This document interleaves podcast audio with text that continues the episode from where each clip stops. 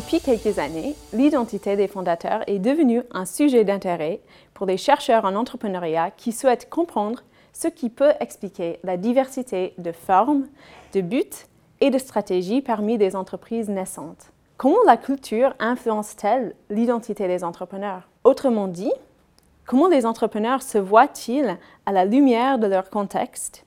Et comment cette perception influence-t-elle leur façon de former leur offre, de choisir un public cible et même de se positionner pour changer le monde Pour répondre à ces questions, nous avons mené une série d'entretiens avec 49 entrepreneurs. En contradiction de ce qui était la théorie actuelle, notre analyse démontre que le contexte culturel ne donne pas de paramètres rigides pour la formation d'identité d'entrepreneur. Ce qui ressort comme facteur déterminant est le degré d'alignement entre, d'une part, la manière dont les entrepreneurs se voient et, d'autre part, la manière dont la société veut qu'ils s'identifient. En fonction de cet alignement, l'entrepreneur va soit viser une logique simplement économique, tout en reproduisant les structures sociales existantes, soit il va chercher à défier et à changer les structures et les normes sociales avec son produit ou sa façon de gérer son entreprise.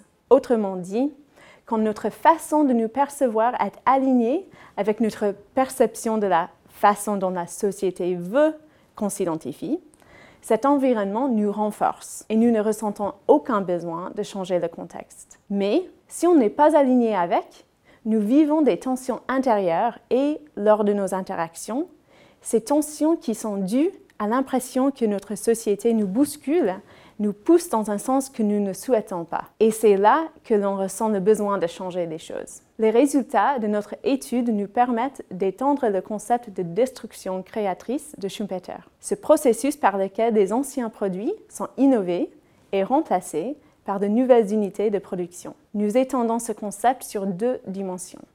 Premièrement, nous trouvons des entrepreneurs qui créent des entreprises qui repoussent des limites principalement technologiques, soit des entrepreneurs qui agissent selon le concept classique de destruction créatrice. Ce sont les entrepreneurs en alignement identitaire sociétal. À l'opposé, les entrepreneurs en désalignement identitaire sociétal créer des entreprises qui relèvent un vrai défi sociopolitique. Il s'agit ici d'une destruction créatrice non pas technologique, mais qui consiste à détruire et à recréer des structures et des normes socioculturelles. Deuxièmement, ces innovations, qu'elles soient technologiques ou sociales, n'ont pas toujours pour objectif l'invention d'un futur totalement nouveau, comme proposé par Schumpeter. Il existe aussi des entrepreneurs orientés vers le passé. Parmi eux, les plus alignés, entre guillemets, puisent dans les anciennes technologies pour proposer des produits nostalgiques. Et, d'un autre côté, les plus désalignés s'engagent dans ce que nous appelons la reconstruction créatrice, c'est-à-dire la renaissance de valeurs telles que la connexion entre humains, qui, au fil des années, avaient perdu de l'importance aux yeux de la société.